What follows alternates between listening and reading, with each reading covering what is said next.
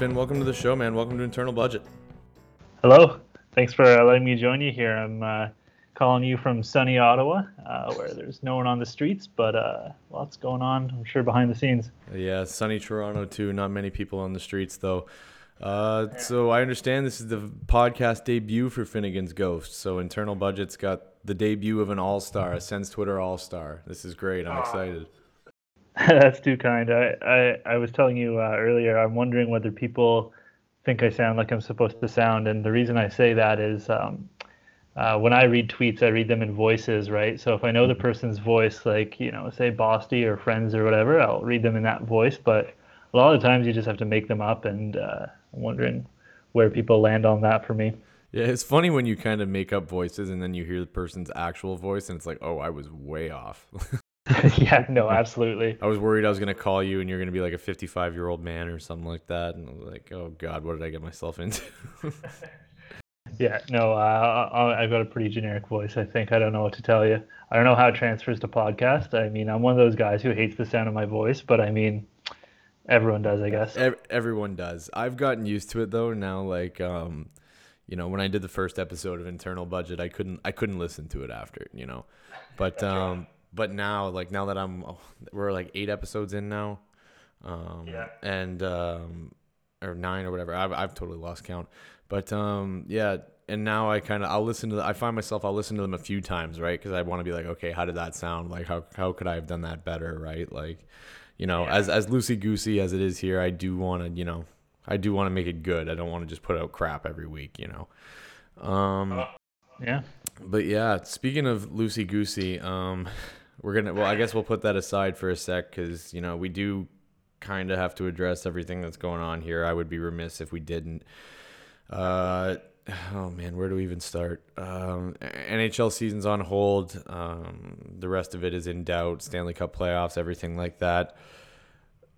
But more important, yeah, and, and, even you know, even more importantly than the sports aspect of it, right, is the human aspect. Um, you know, this this novel coronavirus is spreading across the globe now. You have entire countries like Italy and Spain on lockdown It seems like there's more cases here in Canada every day. The states are just the states look like they're primed for an absolute just horrible mess of a situation. Um I've I've kind of been struggling since this all since things escalated to figure out how I was going to address this on the podcast and what I was even going to say about it and you know the best way I can describe it, and and you know I mentioned I you know it's it's known that I live in Toronto and right in the heart of downtown, and it's just things are so so different here.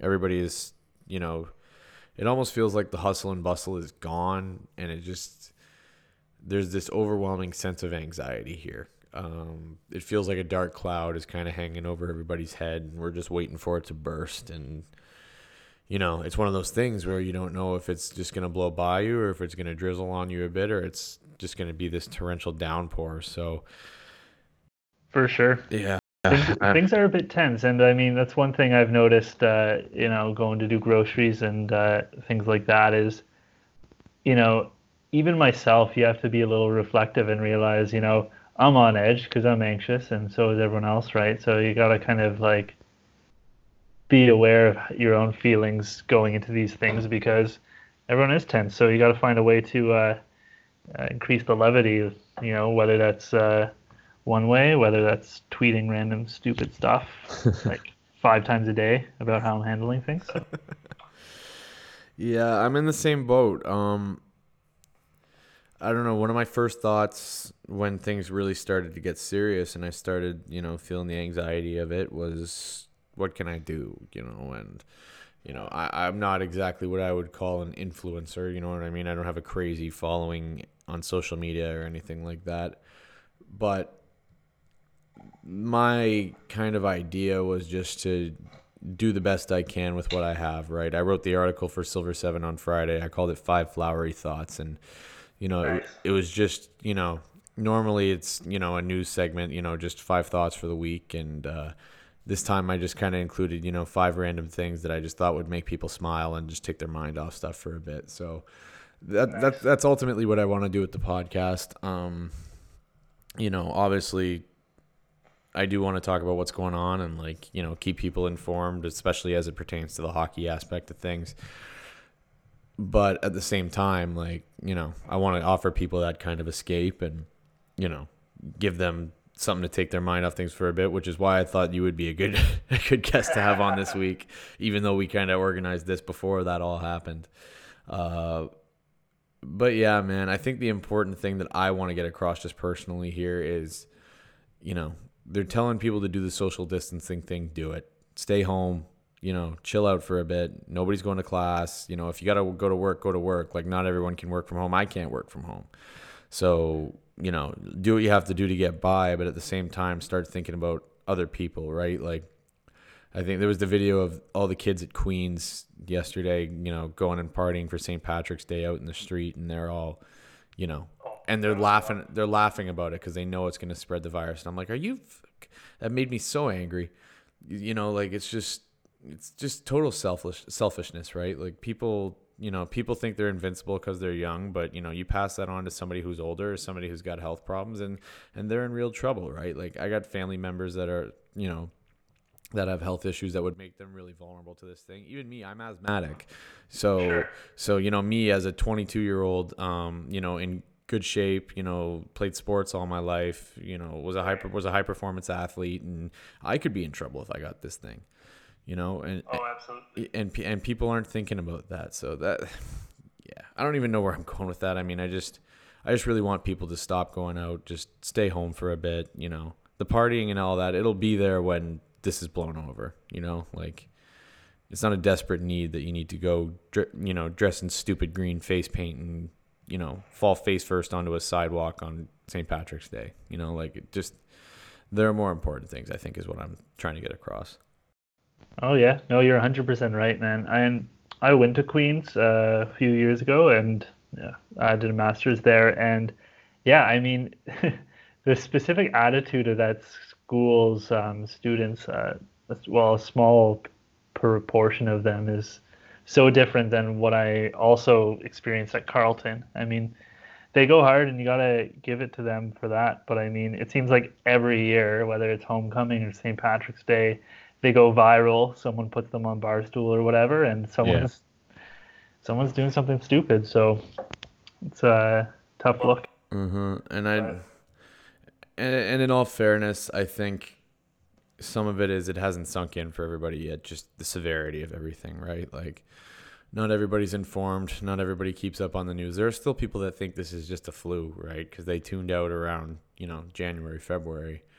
But now we're in a situation where, you know, people are comparing it to the Spanish flu. And I, am not a scientist, right? Like, I'm the furthest thing from it. I'm an English major, for God's sake. So, so, so I, uh, so I want to refrain from, you know, making any kind of hard scientific statements. But I know that it's not something I've ever had to deal with in my lifetime. Um, at least not on, at least not on this scale right? Like this is something that feels totally unprecedented. I've never seen entire countries get shut down before. Um, so I don't know. I just think everybody needs to start paying attention and just start doing the right things, you know? Oh, 100%. And I mean, that's the kind of thing that not everyone appreciates where the fact is, okay, so we're self isolating, we're quarantining, et cetera, so forth, we're social distancing. Um, and then people will say, well, there's only as of today, 10 cases in Ottawa, yesterday, five. But the reason that these numbers will be kept down is by people doing that kind of stuff. And, um, you know, the best case scenario would be if it seems like coronavirus was a flop in Canada in the sense that it never really expanded and overreached. And I don't think people will appreciate that if that is the case, it is because of people taking it seriously and people really um, buckling down. You know what I mean? So yeah. I think yeah, I don't think everyone appreciates the fact that being precautious when the cases are low is really what what actually ends up being the reason that things don't uh, become a lot worse. Yeah, I mean, I started stocking up on canned food and stuff, and about halfway through February, right? Just because I remember even when the news first started coming out of China, I just had a really bad feeling about it. You know, I was like, "Oh, this is not going to be good," and yeah. and um, you know, especially living here in Toronto, which, you know, there's so many people that travel back and forth all over across the world here. Sure. So I started doing that, and you know, I had people kind of giving me sideways looks, and they're like, you know, they're kind of going, "You're an idiot. Like, it's not going to get that bad." And I just looked at them. I said, "I 100% hope you're right. I really, really hope I look like an idiot a month from now. You know, but I'm not, and it's it sucks. But I mean, you're right. Like, and that's going to be the tough thing about it is, you know, learning from it when once we do get through it, because we will get through it, and that's the another thing I want to emphasize. Right? Like, this isn't the end of the world. Like you know, the world might be different after, but we're going to get through this and things will go back to normal.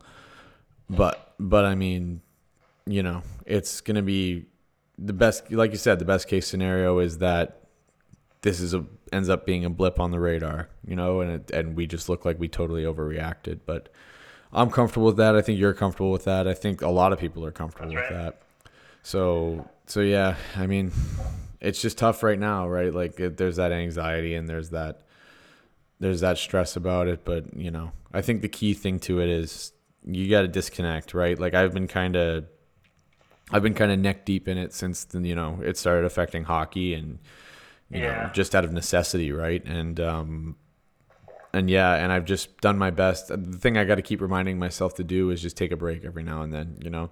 Just stop reading the news for a bit, go get some stuff done, walk the dog, you know what I mean? So I think that's what I want to emphasize to everybody too. You know, do what you got to do to relax. Like it's going to be, you know, we're in this thing for the long haul. It's not something that's going to be over tomorrow. And, and yeah, let's just try to have as good a time of as we can, I guess. Yeah, exactly. Keep your head up. I mean, the interesting thing for better or worse is this is something that we'll all remember for our lifetime. And I mean, yep.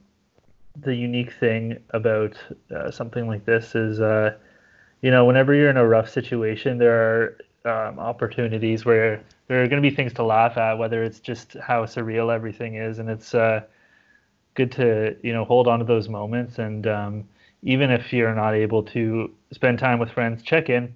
Just uh, got lots of buddies. I uh, shoot messages. Just um, doesn't even have to be asking them how they're dealing with it. If you don't think that'll work out, I mean, send out some memes, fire off some tweets. I mean. Um, in a period like this where there's so little normalcy, I mean, any kind of thing you can do to uh, give someone some familiarity is really nice. Yeah, very well said. Um, I guess on the hockey aspect of it too, one of the unfortunate things is you know all the arena workers and low-level Senators employees being out of a job now. Um, I don't think it's a stretch to say that Eugene Melnyk doesn't probably isn't going to end up paying them. Yeah. But um, I hope I'm wrong. I hope somehow they can, you know, maybe he can't. Maybe, you know, we know he's not exactly the he's not exactly the Robert Kraft of the NHL. Sure. But um, but yeah, so I don't know if there's a GoFundMe or anything for those employees. I would really like to know about it. Um, you Honestly. know, yeah, I would love to help out any way I can. I think uh, OSEG said they were paying all their employees, right? So like 67's employees, yeah. So now the Senators, who are the biggest sports organization in Ottawa, are the only ones that aren't. It's just ugh. Pressure's on. You got like pay these people. Yeah. I, I know it way. seems so simple and it's so easy for us to say on the outside, but fundamentally, if you know numbers of teams for both, or I guess the range of professional sports are able to do it you're able to do it. And I mean, it's not something that should be burdened by the players. And, um, you know, I'm not going to necessarily criticize the players if they don't step up, but, yeah. you know, it's, it's confounding how little math skills you need to have to understand that paying these workers is a fraction of a fraction of a fraction of what a you know sports franchise owner can afford whether it's whether it's through cash in the bank or whether it's through credit. I mean, it, this isn't uh, this isn't like we're trying to pay Bobby Ryan here. It's like we're trying to pay you know all the great employees who work at the CTC day in and day out at games. Yeah, I mean, at the end of the day, the games don't happen without them, right? And they're probably not paid too extravagant extravagantly as it is, right? And now something that's entirely out of their control has taken their income from them and in a period that you know already has enough stress like we mentioned you know these are people that might go through health problems they might have family members that go through health problems and to have this lack of income it's just oh man it's tough to think about. So so yeah if anyone knows about you know a gofundme or kind of uh you know any avenue to help these people please hit us up because i'm not comfortable waiting for eugene melnyk to do something about it you know. If it's if it's up to us it's up to us and i'm, I'm all right with that you know. Any little bit i'm sure would help. But uh, you mentioned as a coping mechanism, man, that you um, you know that you turn to Twitter and like you know fire off some tweets, and that was one of the reasons I wanted to have you on, man, because you are hilarious. Your tweets just just slay me constantly, and it's just it's it's funny because some of them are so out of the box, and it's like stuff you'd never even think of, right? And I'm laughing my ass off. What did you say the other day, or oh, man, it was something about, you know, even joking about this stuff that's going on right now, right? Like this COVID yeah. stuff, right? Like, you know, it, it's heavy stuff, but I think you can definitely inject some levity into it by by joking about it. And I think you made like a CC pun or something, and I was like, oh, for God's sakes. oh well, the other day I suggested that you know Cody Cece's going to figure out the the vaccine for COVID nineteen, and then we're going to be like, ah, well, we're going to have to retire his number now. He's one of the best senators of all time, and you know, I've been trying to uh, I've been trying to lay off CC. One, he doesn't play for the team, and two, one thing I've thought about a lot now that um, you know I get a little more following is that I don't want to be dragging anyone's name through the dirt. Yeah. Uh, unnecessarily. I'm I know people in the organization. I know people who have family in who play in the NHL, and I just I'm aware that the athletes do get around, and you know what I mean. I don't want to be I don't want to be too negative, right? I mean, there's always there's always a good story to um, to bring out to the front. I mean, one thing I try to do with those recaps is like, yeah, we're we're in a tanking here, and we just lost seven three to the Penguins, but like, did Jace get a point? Like, I don't know. Did like Brady Tkachuk yell something at their bench. There's always a good storyline. So I mean, I think people enjoy the sport more if it's not all about how so and so sucks and can't play, and it's more about you know the narratives that are really what people look to sports for. Yeah, man, I think that's a great way of looking at it. It, um, yeah, I mean, that's one thing I've kind of tried to get better at too. You know, is I back in the day I used to kind of be too hard on guys and you know, I start thinking about it and I'm like, okay, well, that's, this dude's a person. You know, he he might end up reading this. He might end up feeling a certain way. His family, friends might see this and feel a certain way. I mean, you can get your point across without begging on people, you know, and that's why I've kind of, you know, and even like you watch those ESPN shows like First Take where you have Stephen A. Smith and guys like that yelling at each other, right? And if you listen closely, a lot of times it's just it's just like name calling and ragging on dudes, right? It's not like analysis. It's not anything that you know kind of holds any water in terms of like a sports debate setting. So, so I get what you're saying for sure. Um, let's talk about the handle. Where does first of all the the the name is Sleeping Baker that you can be found at. Yes, sir. Which is hilarious. Where did that one come from? All right. So uh, we got to go back to, I guess it would be about 2012. So when I first kind of got into Twitter, it was through Weird Twitter, as it used to be called. I guess that's still a term people use. But essentially, when people started making, you know, all kinds of surreal jokes on Twitter, and it was like a, it was started by a group from Something Awful, which is a forum. Uh, anyways, I kind of followed a lot of those accounts and didn't really tweet that much, but you know, that's kind of where I got my appreciation for the genre of humor that's popular on Twitter. And uh, anyways, Sleeping Baker is from my old old handle, which was um, John G. Diefenbaker, so former prime minister. Yep. But um, it was Jan G. Sleeping Baker, and it's stupid. It was just like a joke about like Diefenbaker being narcoleptic, which I don't even think is true.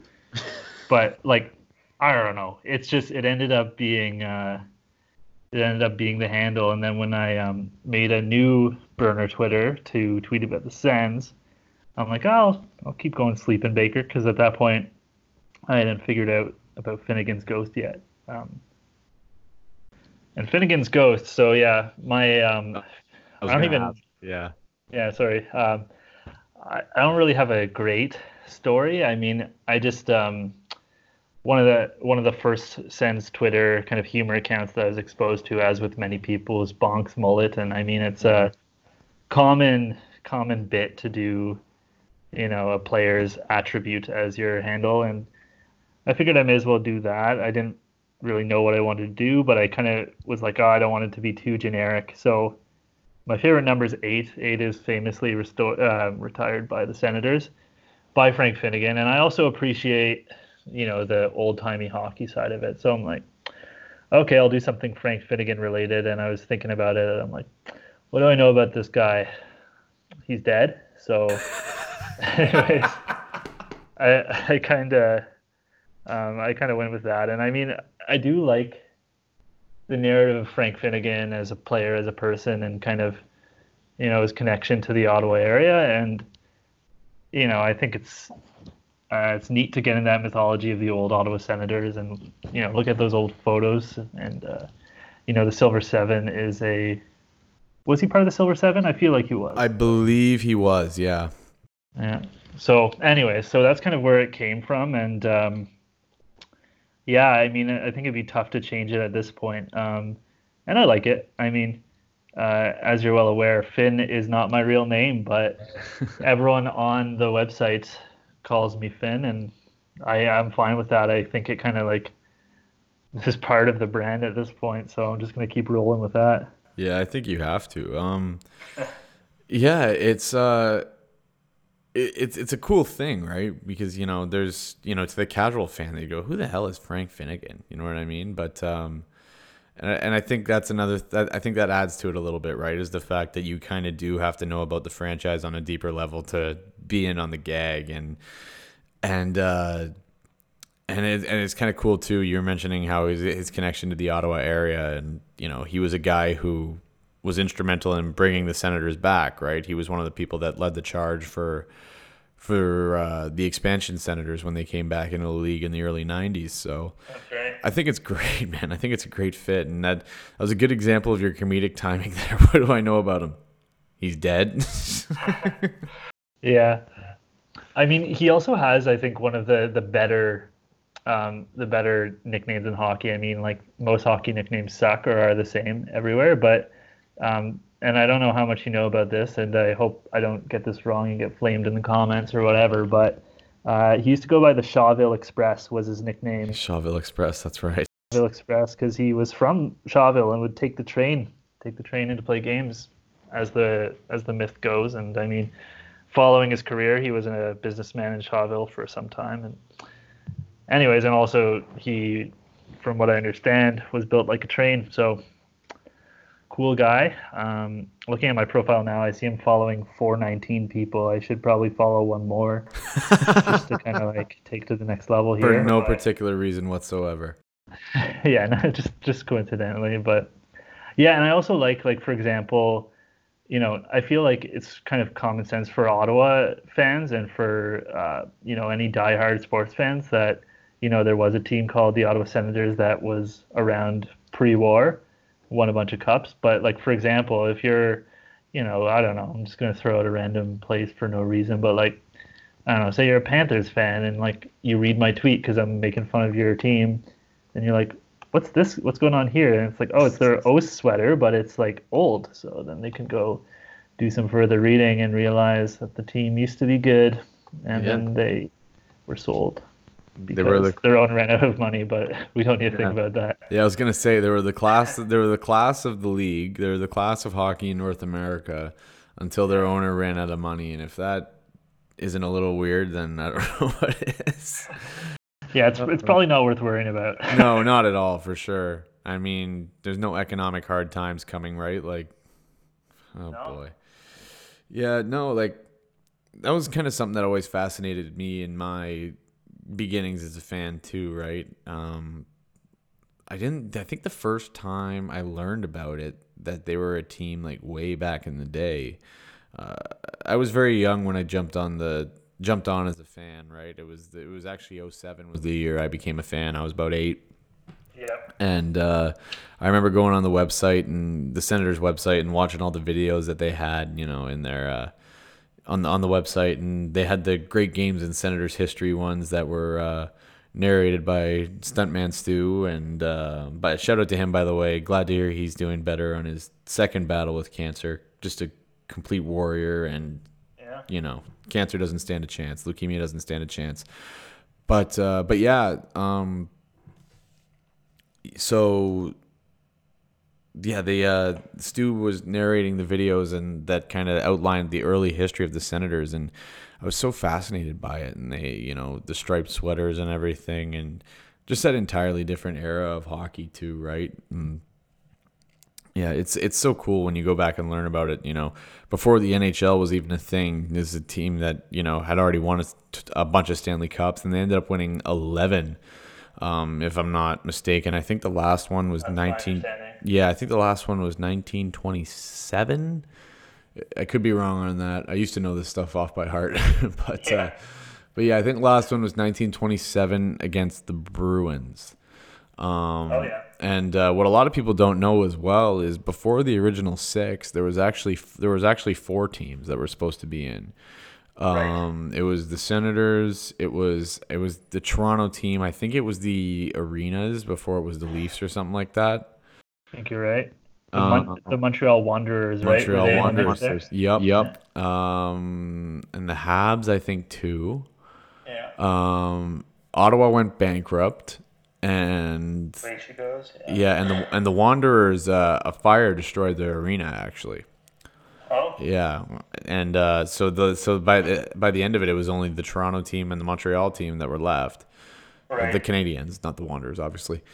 And uh, and then from there they went to the original six. So there's like there's this whole early history of hockey that people don't know about, right? And and the Yeah, Senators I- had. Sorry, go ahead. I just want to take this opportunity to say one of the most irritating things when whenever you're talking with a Leafs fan and you bring up the old Ottawa Senators and you know they're clamoring to tell you, "Oh, it's a different franchise, it's not continuous." Who Yeah. cares? These Yeah. are cool stories. I there was a team in Ottawa, their cup, their name's on the cup, you know, they have the same name. I don't care about the legal stability of, you know, the franchise. It's just like just accept that there are banners in the CTC in Canada for some reason, which I bet these guys have never even been to Canada. That, like the old Ottawa Senators, I mean, like that wasn't a thing. But it's just like, who cares if they're not the same team? Like, you know, they wear the O sometimes. It's it just seems like such a nitpicky thing. It's like find find a different argument. Yeah, and then it's funny how they, uh, the Leafs fans especially, they always make sure to slide in those couple extra Stanley Cups that Toronto teams won, but it wasn't the Leafs, it was the St. Pats or whoever, right? And it's like, well, you want to talk Yeah. about non-continuous, now you're just talking about Toronto Stanley Cups. Like, what are we doing here? It's You know, hypocritical. It is.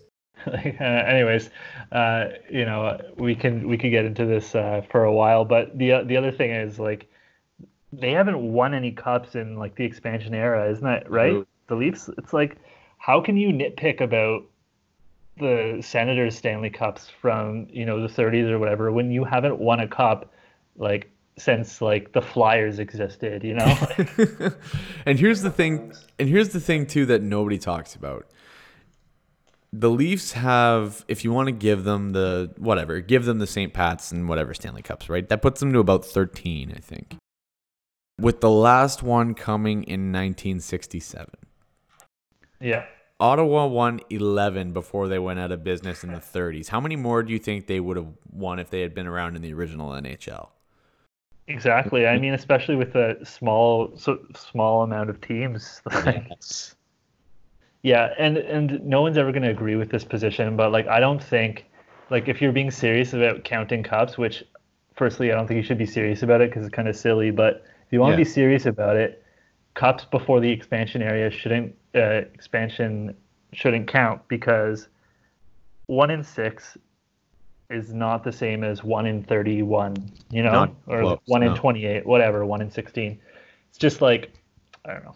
Yeah, and it's comparing apples to oranges, right? And like, Yeah. and even just aside from you know the logistical, mathematical implications of it, you're talking about a game that is vastly different now. You know, you, yeah, you have goalies that can go down. It used to be illegal to make passes across two lines. You know, and that wasn't that long ago. That was like Oh, the yeah. '90s. That was illegal. Um, Yeah. The boards Yeah. used to be like oval shaped, like Yep. guys didn't wear helmets. Guys didn't wear pads. Like, you know, Maurice Richard almost killed people on more than one occasion. Like, it's just an insanely different game. And another thing too is, you know, all those cups that were won by Leafs players and Habs players. People forget that when Ottawa disappeared, they didn't just those guys didn't just stop playing. Who do you think they went and played for? You know, King Clancy. Exactly. King Clancy is one of the great Leafs of all time, but he was a senator first. You know, right. he was in Ottawa and then he ended up in Toronto. So Well, even even the mighty Frank Finnigan played three seasons for the Maple Leafs. I mean, he finished his career Maple Leaf. I mean, no one's raised that um, when flaming me online, but yeah, well, I'm sure that would really hurt your feelings. I, I don't care. You'd be like, "Oh God, no!" Right in the Finnegan. Uh, so when you first started doing the the Finnigan bit, did you kind of did you kind of start tweeting it like as Frank Finnigan, like talking, and then just kind of evolve into your own voice, or was it always just kind of you in there? No, that would be a good bit. I mean, when I first started this account, and you know, you'll notice I only started this account in January 2017 because what had happened was I I had been a fair weather fan of the Senators for you know most of my childhood. I, I didn't play hockey until my 20s, so I didn't really follow it too closely. And um, yeah, I just um, I jumped on the train uh, around 2016 and got really into it with uh, obviously that that team we had that made it to the playoffs. And it just got to the point where, because I was watching all the games and stuff and consuming all of the Twitter, I was like, okay, I gotta I gotta make an account because my business account can't follow like 300 Sens Twitter, you know, people. So I thought, okay, I gotta make a burner.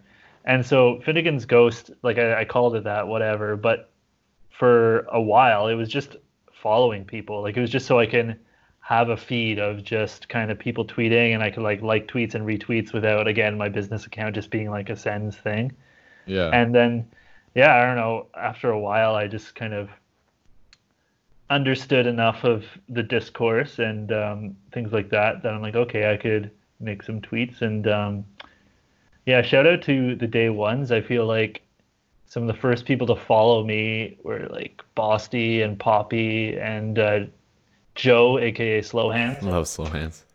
Yeah, great folks. And uh, anyways, th- I it was those early people who kind of retweeted my tweets and stuff like that that really kind of made people interested in my account. So that's kind of nice. Yeah. Yeah, I know what you mean, man. I um yeah, for me it was a little different. I've always kind of been a hardcore fan, uh, right since right off the bat, right? Right as, ever since Yeah. I first started watching the team, I was hooked. Uh, I started playing football in high school, and that started kind of taking more of my attention. And um, I mentioned this when I was talking to Sens Talk a couple weeks ago, but um, I was on scholarship at U of T, and I was it was the summer before I went to training camp, my first camp, and uh, so I was at home in Sudbury, and that, that was the summer of 2017, right? That was the the run to the the conference final, and before Yeah. before that football season, I got hurt, like I hurt my knee, so. Uh, I was all bummed out about not being able to play for a while. I was laid up for six weeks, you know, wearing a a, a brace on my knee and like just you know just miserable. But Right. but the you know the bright side of it was I got to sit and I got to watch the entire playoff run, the whole way through. Um, so that was when I kind of made my first you know Sens Twitter account. I made it under uh, Carlson's of Anarchy, which was my name at Silver Seven and and then uh, the year after was when I got the job at Silver Seven, and I was like, okay, you know, the name's Carl Sons of Anarchy on there, but I'll change it to my regular name because why not? You know, I might as well attach my face to my writing and everything like that. And- Sure. Yeah. and uh, so it, it took me a while to kind of like, you know, figure out this weird world that was Sens Twitter. And, you know, I remember one of my first days, I got this guy named Matt Bosty coming at me, giving me a hard time. I'm like, who is this guy? You know what I mean? like, but it, it's funny how, like, it's this community that's kind of developed, right? Like, it's, you know, you have the people that have been there forever, like, and, you know, it's funny because it's it's got its own little subsections, right? Like you got the Silver Seven yeah. folks who kind of tweet more about the analysis of hockey, and then you got guys like Bosty who start tweeting about Sonic the Hedgehog and hedgehog and sure. chopping chickens in half, and then there's you with the pregame, the postgame recaps, and just the random off the cuff stuff is what kills me that you put out, man. It's it's it's one of those things where it's never after anything big has happened. It's just when it's just out of the blue. And like it's yeah. like I'm just scrolling through my feed. I'm like, where the hell does this come from? But you were like one of the guys who I would think of as like the you know, I don't know how much this means to, to you or to anybody else, but like to one of like the you know the staples of Sens Twitter, just the guys that you know. Oh, if you, yeah, well, if you disappeared, people would notice. You know what I mean? Like, like uh, I don't even know. Like, like due to personal reasons, I've decided to not catch coronavirus. like, you know what I mean? Yeah, I don't know. Again, I do a lot of my humor. I do. Am I? I am indebted to. um yeah, the, the weird Twitter folks like you know the the one that's most popular would be dril, but there are or Wint, however you call it. But um, there are a number of those guys that kind of were the first people that I realized how to make jokes that register as funny on Twitter.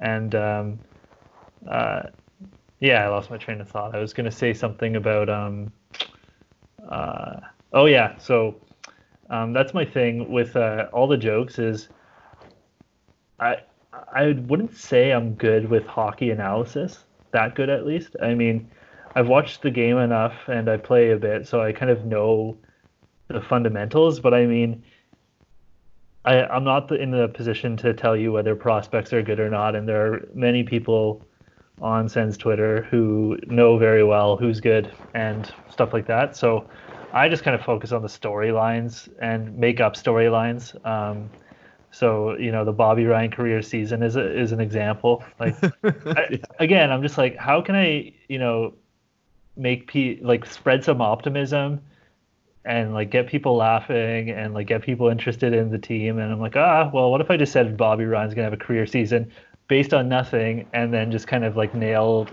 nailed it into people, and that was a good run. Um, my first kind of bit that I did, and this is uh, this is for the the real ones, um, was back when Tom Pyatt played for the Sens. Um, I, uh, you know, again, I just I think I like the fourth line and third line guys a lot. I don't know whether it's just because like I feel bad they don't get the limelight, or whether I just find them more funny because they're like just dudes. But um, anyways, I was always interested in commenting on Tom Pyatt, and then looking on his hockey DB one day, I realized um, he had 69 penalty minutes and had played like uh, I don't know, like 412 games or something. And I realized I'm like, if Tom Pyatt plays, and these are not accurate numbers, but say uh, he plays eight more games without getting a penalty minute, his stat line will read 420 career games played, 69 PIMS.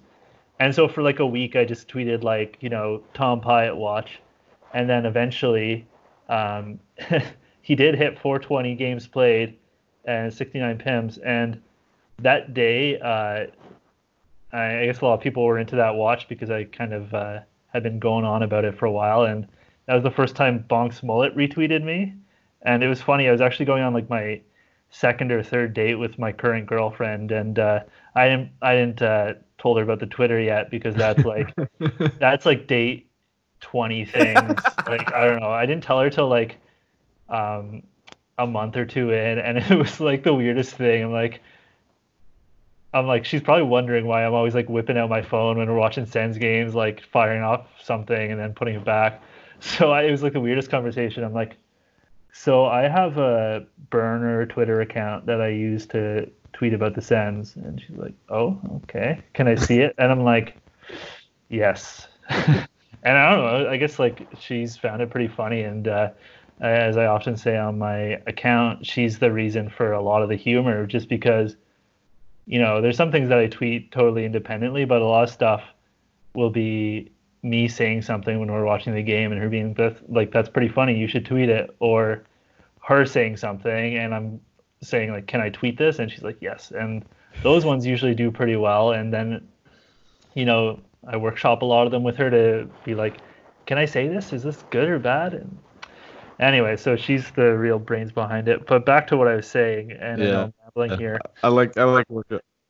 So yeah, I was going on this date. Um? I was trying to like keep it cool, and like my phone's like vibrating because um, at this point I still had notifications turned on, and like Bonks Mullet retweeted it, so it ended up you know getting into the mainstream of Sens Twitter, and I was like just like so distracted. I'm like, am I, you know, I don't know where to go from there. But anyways, I think that's great, man. I uh, I think the workshopping tweets thing is hilarious, and I don't know. I got I will never I'll never trash talk somebody for doing that. I love it. I think it's awesome. Like, it- but then it was I don't I don't know if you listened to Bosty's episode last week where he was just going, yeah, you got all these people workshopping tweets, and I'll just put like this thing out, and then if it doesn't do Yeah, well, I'll retweet it a couple hours later. it's like, guy just Yeah. go, guy just goes for broke every time, I love it. Yeah. Well, Uh, one thing Bosty's great at is um, bits. Like Bosty's the king of the bit to the point where I try to k- take it easy on the bits because that's his thing. But um, yeah, uh, that's one thing he's really good at. Oh man, man, like, and that's what I mean. Like, we got such a diverse cast of characters on Sens Twitter. It just, it makes for such good, you know. There's, it, it, there is a community aspect to it, you know. Um, Yeah. And I think that's something that a lot of people are going to lean on in these times, especially. It's something that's helped me for sure. You know, um, because you know, even if I go on Twitter and I'm still seeing this, you know, this coronavirus shit and like you know it's just it's hard to look at but then you know then i got Bosty tweeting about chicken or you making some kind of coronavirus joke and it's like it's just it's a nice escape right? Like it feels like we're kind of all in it together and even when things are bad with the Sens obviously on a much you know the stakes are much lower there but it like it feels the same you know? I remember when Karlsson got traded and stone got traded and you know you know, a lot of us were not doing okay with that, but like we just we all just kind of lean on each other, you know, and that's what I really like about it. And you know, I, it's funny. Like I joke about, you know, I, I do the same thing, right? Like I'm talking to my girlfriend about Twitter and tweets and stuff, and you know, I was actually planning on getting down to Ottawa for the draft lottery at the beginning of April, and you know. And she was like, "Oh, you're gonna get to meet all your Twitter friends and stuff like that." And I'm like, "Yeah, it's true." And, uh, we'll obviously have to do that a different time now, given the global circumstances right now. But I mean, For sure. but yeah, it just it makes it makes things easier. It just keeps things light, and it makes you feel like you're supported, you know. And uh, even like I said, even if it's just little things, like even if it's just you know just joking about something stupid or a thread about you know white claws, which I guess we should probably get into now if you're ready for that. Oh yeah. So to give this some context, um, I was talking to Finn last night. You know, just getting the kind of final details sorted out, and Finn's been on the claws, and he's been Yeah, as of uh, effective yesterday, I I bought some White Claws because I was at the LCBO, and they are there now. And I said, okay, let's go. So I got the um, mango and I got the black cherry. You can find those reviews on uh, twitter.com slash sleepinbaker. Um, and yeah, it looks like we're going with the lime today. I I, I, sort, sort of stole your thunder here, Brandon. But yeah, I was just like messaging you last night and I'm like, what if we just did the the White Claw review live and let's bring you in on it? And so here we are. I gotta say, I've, I just, I just made fun of people for lining up for these things a week ago. So, Yeah. So I gotta be careful saying how good this is because I'm gonna get roasted. But I've never had a white claw before. Um, I've kind of, I've kind of just refused to get involved with it. I am kind of into the hard seltzer thing though. So, and I, I grabbed the lime too. I got a bunch, but I mean, like, we'll, we'll do the lime. Oh boy, All right. let's crack this baby. To your health. Yes, sir. All right. So so a couple important questions. How cold is your claw right now? we talking room temperature, slightly below? It's slightly below. I had to close the window in here because there's too much background noise. So it's slightly below, but it's, but yeah. Yeah, mine was in the fridge until the start of this pod. Um, I'm pouring it into a glass actually um, with some ice. Um, clear and bubbly. I'm gonna get the bouquet here. smells nice. It smells like soda water with a little with a little hint of lime. I guess that's what you'd you'd expect. In terms of legs, um, uh, if you swirl the glass around, doesn't really have legs at all, which is fair because it's not wine. it's not wine. Should we get into this or what? Uh, should we take a sip? One sip. Everybody knows the rules.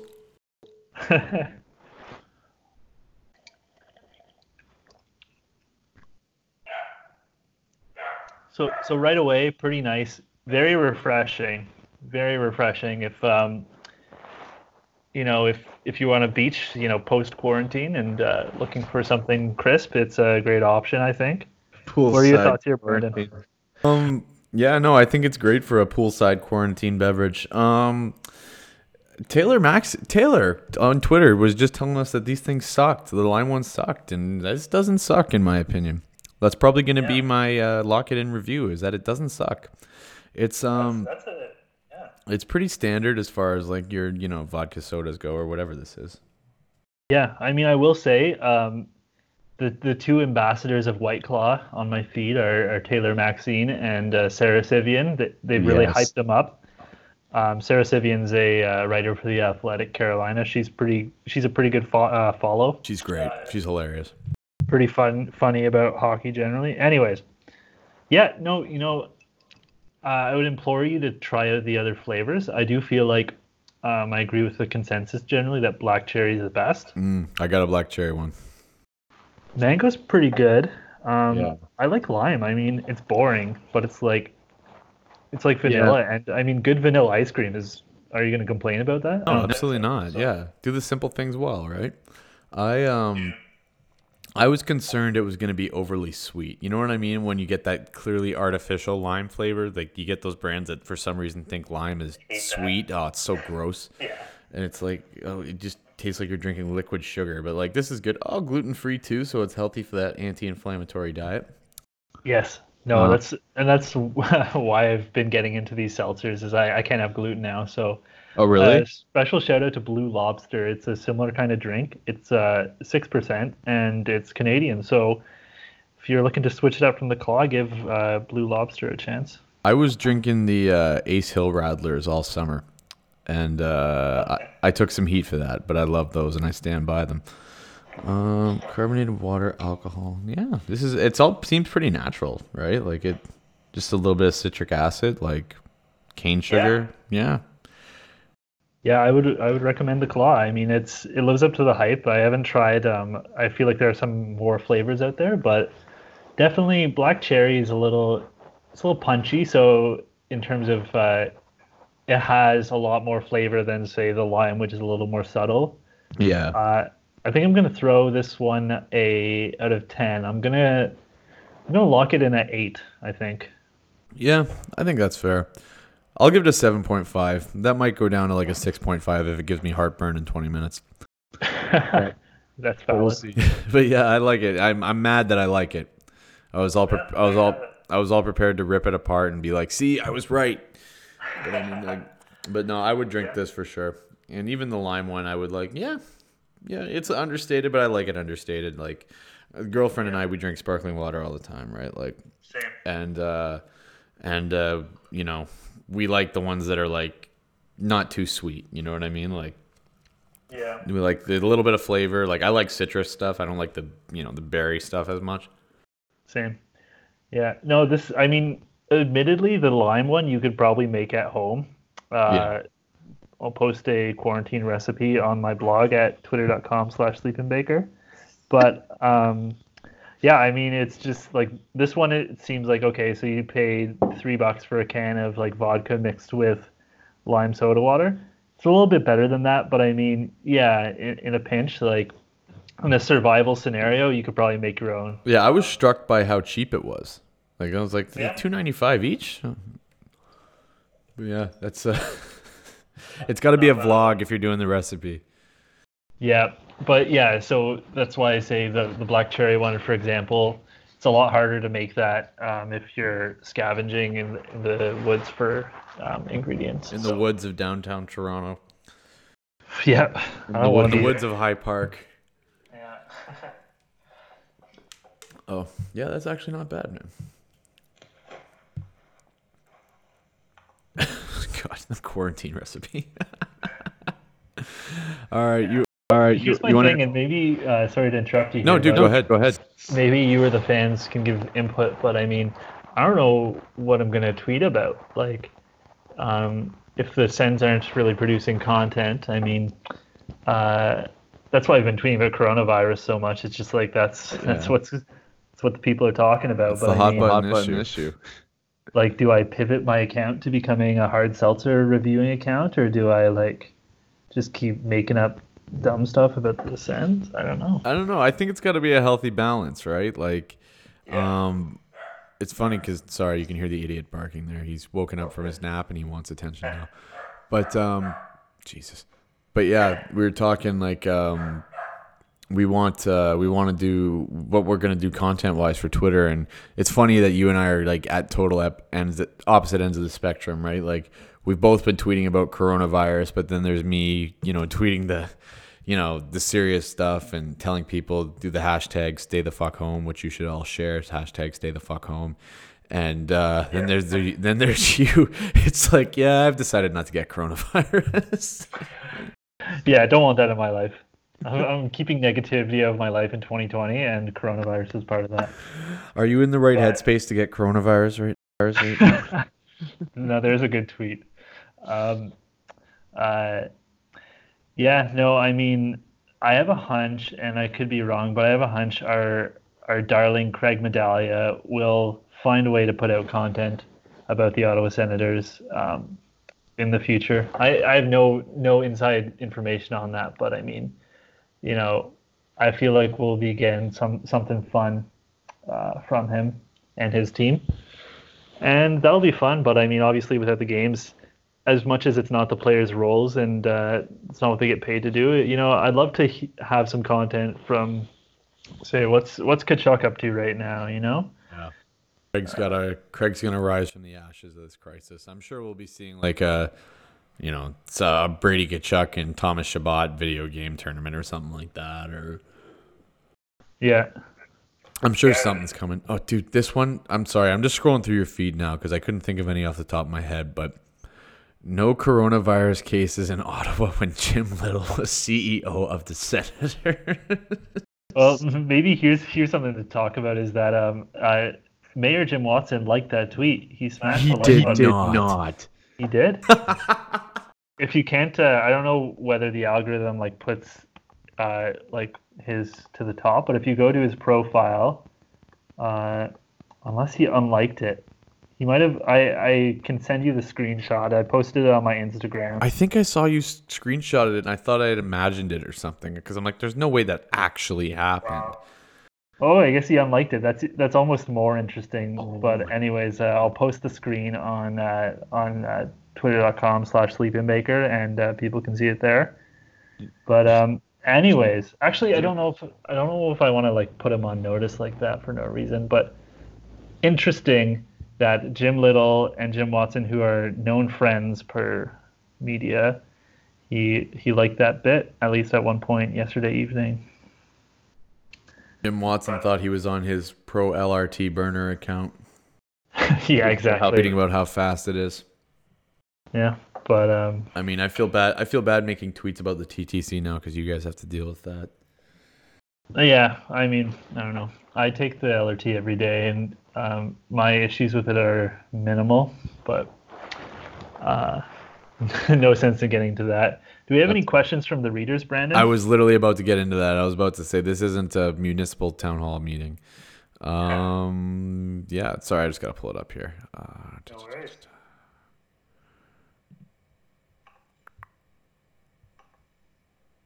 Okay, so so Bosty wants to know, ask if Jayce is more give him a shot or dip in, and you got to give context here because he said dip in probably three times on the last episode, and I had no clue what he was talking about. Uh, admittedly, I also don't exactly know what he's getting on about. So every time I post, so um, one of my more recent campaigns is just the like uh, Jayce Jayce Hawryluk media tour, just trying to get his name out there, you know. uh, helping him become a household name, so I don't have to hear anyone go like, "Who's that?" Anyways, so um, yeah, I put out a poll a few weeks ago saying, "What should Jayce's slogan be?" And I had like four options, and people voted, and it ended up being uh, Jayce Hawryluk. It's worth a shot. And anyways, he commented under it should be dip in, and now every time I post about Jayce, he comments um, dip in, and I, I think it's like a joke about um, like uh, chewing tobacco, like you put in a dip, and the fact that Jayce is a, a dude from Florida. I don't know. Oh I, I don't know. Jesus. But, that, uh, that sounds way too thoughtful for a Bosty tweet. Yeah, th- this is what keeps me up at night. but um, yeah, I I'm gonna go with uh, the people's vote and say he's more of a worth a shot guy. But I mean, I stand to be corrected. I gotta agree with you. I think he's worth a shot. Um, Carter wants to know: Are you really Tom Pyatt? That's yeah. Um, Carter's been on this theory for a long time, and I mean, I kind of wish I was because that would be a great story. But uh, unfortunately, not Tom Pyatt. Yeah, I think I I think I can confirm that one now. Um, although I did ha- although I did have my suspicions, I will admit.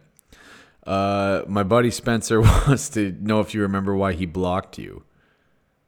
So I don't, and this is an interesting phenomenon. Is yeah, one day I'm just cruising on Twitter, and uh, you know there was a, a conversation tree, as there often is, and I was like going through it, reading people's takes, and then I, I got the the old box that says, you know, you cannot view this person's tweets because they they have blocked you, and Spencer blocked me, and I'm like, dang, this was um this was last year. It was uh um probably yeah before I was kind of uh you know, as popular, I guess. And anyway, so at one point I just like tweeted out, I'm like, Spencer Blake unblock me challenge. and within like uh within like uh 15 minutes he had unblocked me and said, Sorry man, I don't know why I blocked you. It happens and you know, we're good. Spencer and I are good now. But Yeah, same thing happened to me and Bosty. Like I had, I, I, I figured out I had him blocked, and I had no idea why. Um, but yeah, Spencer's gonna, Spencer's gonna come on the podcast soon. So, so like if we, if there's an actual reason that, uh, that he blocked you, we'll find it out. I was, I was gonna have him on, um, for like a Belleville playoff preview, but I mean that's kind of out the window now. So we'll have to, we'll, yeah, we'll have to figure that out. Um, suit guy Jared wants to know what's the best breakfast cereal. Um, we'll start with that one. Do Leafs fans deserve basic human rights?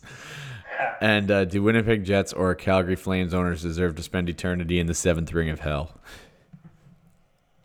So so Jared's a great guy. I've, I I met him one time and uh, he he's a delight to be around. So in terms of answering these questions, best breakfast cereal, I'm a really big Reese Puffs guy. I I haven't had breakfast cereal besides boring oatmeal for years, but big Reese Puffs guy. That was my childhood go-to. Um, what was the second question? Do Leafs fans deserve basic human rights? Um, like, that's a good question. Um, like, I just I have friends and loved ones who are Leafs fans, but um, I also don't love a lot of the Leafs fans out there. I'm gonna say it depends um, on that one, which is not very helpful, but you know. I've gone from like I've gone from an outright hatred of Leafs fans to more of like this kind of symbiotic relationship, right? Like I feel like I feel like we can't exist without each other. I love it when they come out. Like Batman and the Joker. It is exactly. There can't be one without the other. I had I remember when Alfie didn't get into the Hall of Fame last year, and I tweeted, uh, if Alfie had played for the Leafs, he would have been a first ballot Hall of Famer. I agree with that. Oh yeah, and the Leafs fans were pissed. They were so angry because they, for some reason, they took it as um, Alfie's better than Sundin, which he is. Uh, but they, for some reason, they took it that way, even though I didn't say it, even though he is. And uh, they just lost it, right? Like my mentions were just ruined for like a day and a half. So, do they deserve basic human rights? I don't know, but you kind of gotta love them. And the last one was uh, do Winnipeg Jets or Calgary Flames owners deserve deserve to spend eternity in the seventh ring of hell? And I think that goes back to, to talking about employers not pl- paying their workers and stuff like that. Yeah, I will. I will add on to this. Uh, I made my opinion clear earlier, but what's up with the the Flames? I mean, didn't they just get a huge civic loan? Yeah, it's all taxpayer money for their arena. It's like, like I guess that's indicative that you know, um, cash flow is important for them. But it's like, come on, like you can't have it both ways. Like pay back no. the city. Like I know it's easy for me to say because I'm not a billionaire, but it's like this is such a small thing that has such a positive outcome. It's um, it's baffling and it's a terrible look. And uh, I forget who tweeted it, but I think it was one of the bigger hockey personality accounts. But they were saying the teams that don't pay their staff for these missed games are going to be remembered. You know, yeah. when this all yeah. when all this all uh, concludes, it's just bad optics. I mean, um, Mark Cuban, uh, I think he was the first on the first on the boat in terms of professional sports teams to say uh, 100% we're going, we're going to pay these guys, and it's like, mm-hmm. yeah, I mean, imagine being so fortunate to have earned that much money and not wanting to, you know, like look yeah. after your people. Yeah, I don't, I don't understand it. I mean, especially you know, like, you know, the teams that preach, "Oh, this is our family," you know, we're all one big family and stuff. And well, well, your family needs you now, and where are you? Uh, and that's the thing. I, I, tweeted this yesterday, but I said, yeah, remember when Eugene Melnyk wanted taxpayer money for LeBreton Flats? Like, could you imagine yeah. if they had actually had that arena built and now this happens?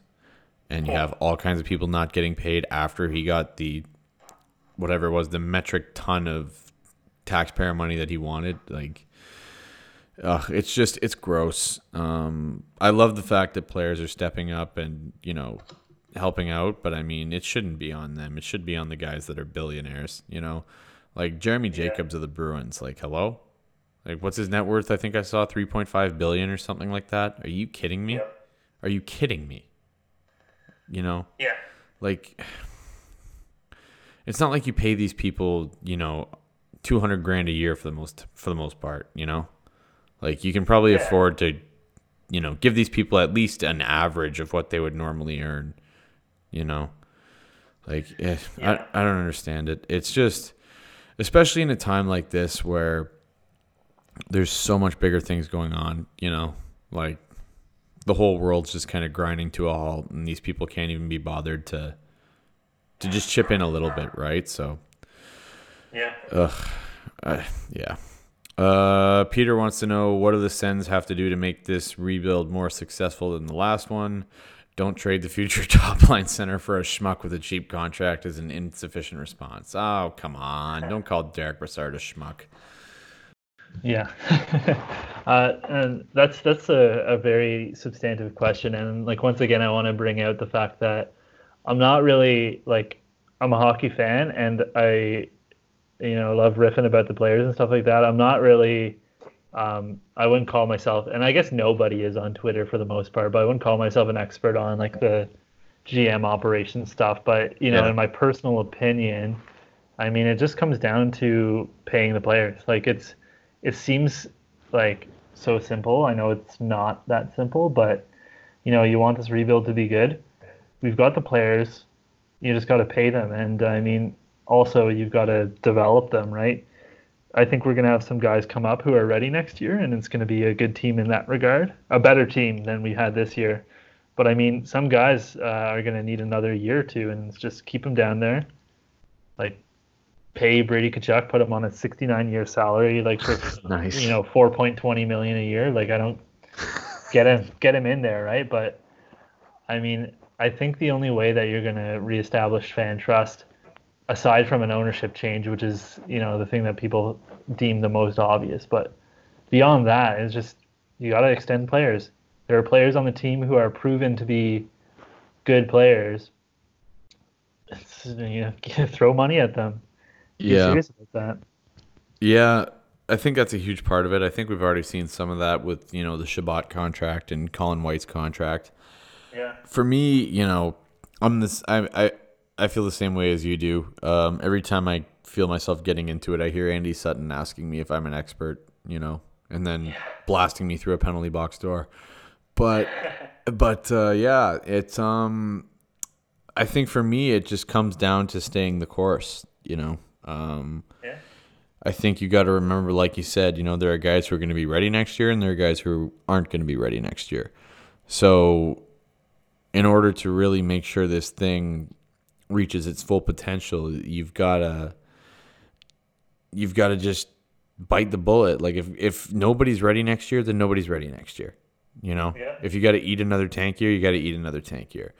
Um, eventually, it's going to pay off. Eventually, those guys like Batherson, uh, who I think is ready for a full time NHL spot right now, uh, guys like Brannstrom, Norris, who are probably on the cusp of that. Logan Brown, probably you can throw into that category too.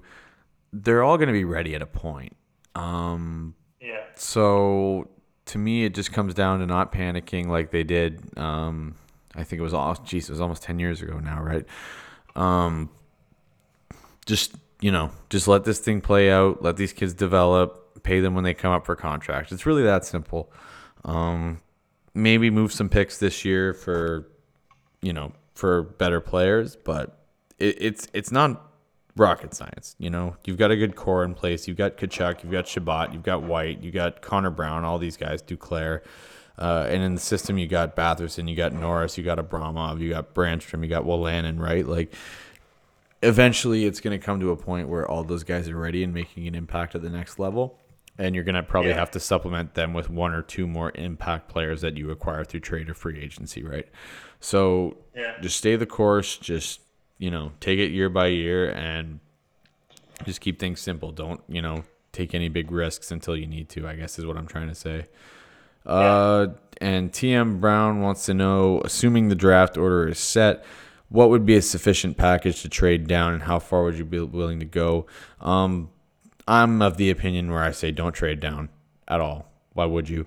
Um, right now, the Senators have, you know, if if the draft, if the lottery format stays the same, uh, if we don't get to finish the season, and who knows what's going to happen there. Uh, The Senators right now have second last and third last locked down. Um, their pick second last, San Jose's third last. So they stand a good chance of getting Alexi Lafreniere, and if not, they stand a really good chance of having at least one pick in the top three. Uh, Yep. Islanders weren't doing so hot down the stretch. That pick's probably raised a little bit for Ottawa. So I, I don't trade down in the first round. I don't know about you, but maybe with that Islanders pick, I can I talk about something, you know, but it would have to be a hell of a package. It'd have to be a top bona fide top six forward. Um, That's my sense too. I mean, like the risk reward there is, I think, not worth it.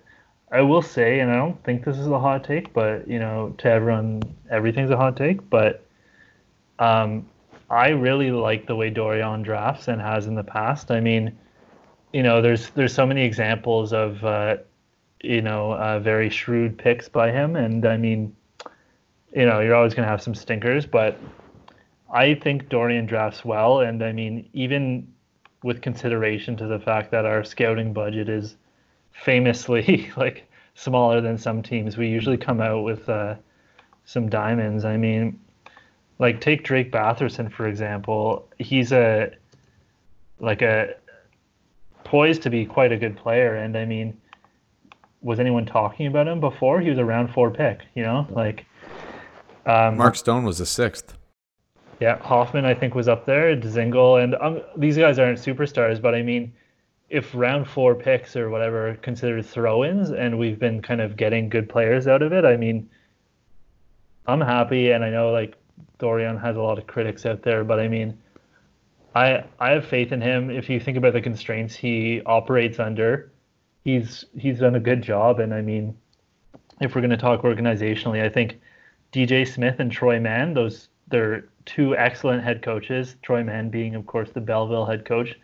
I like the way the teams have played since we brought those guys in, and I mean, I like the pool that we've developed. I like the players, the prospects that Dorion has identified and traded for. So, I mean, there's a lot of optimism if you don't think about like firing people after 54 days and like that kind of stuff. But on a hockey ops side, I feel like there's a lot of things to be excited about. Yeah, I, I think you're spot on there. I think if there's one thing that Dorion does well, it's it's draft, right? His track record Yeah. proves that. Not every trade he's made uh, has been a home run, but most of the picks he's made have turned out really well. Um, this is a guy that was responsible for drafting, uh, you know, Mark Stone. He was had a big hand in that, if I'm not mistaken. Yes. and even the guys of late, right, like Chabot and Colin White, and guys who have turned out really well for this organization, right? So, I think to trade down when you have three first round picks in what is the most crucial draft year in franchise history, I I don't see that as a win in any scenario. Uh, you would have to hit it so big, right? Like the return you get would have to just be astronomical. So, especially if it's for picks, right? If you're trading down, it better be for roster players, and if it is for roster players, you better make them damn good roster players. So, I'm com- more comfortable letting Ottawa's three picks sit where they are, and uh, and just letting Pierre Dorion's draft record speak for itself. I think that's the same boat you're in. Yeah, absolutely. Perfect. All right, Finman. I think that covers it, dude. I think we've answered all the questions there. Um, unless there's one or two more that you see.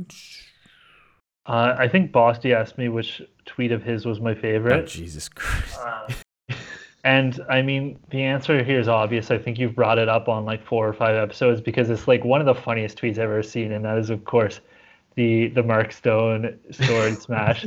There's been times I've like watched it like over and over and over, just like, and my girlfriend's like, "What's wrong with you?" And I'm like, "Just this is so funny." So, anyways, that would probably be my favorite Bosty tweet. But I mean, uh, he's always he's always good for one. Like he's uh, uh, he keeps everyone on their toes, keeps everyone accountable. That's an essential guy you want on your um, Sens Twitter uh, cadre.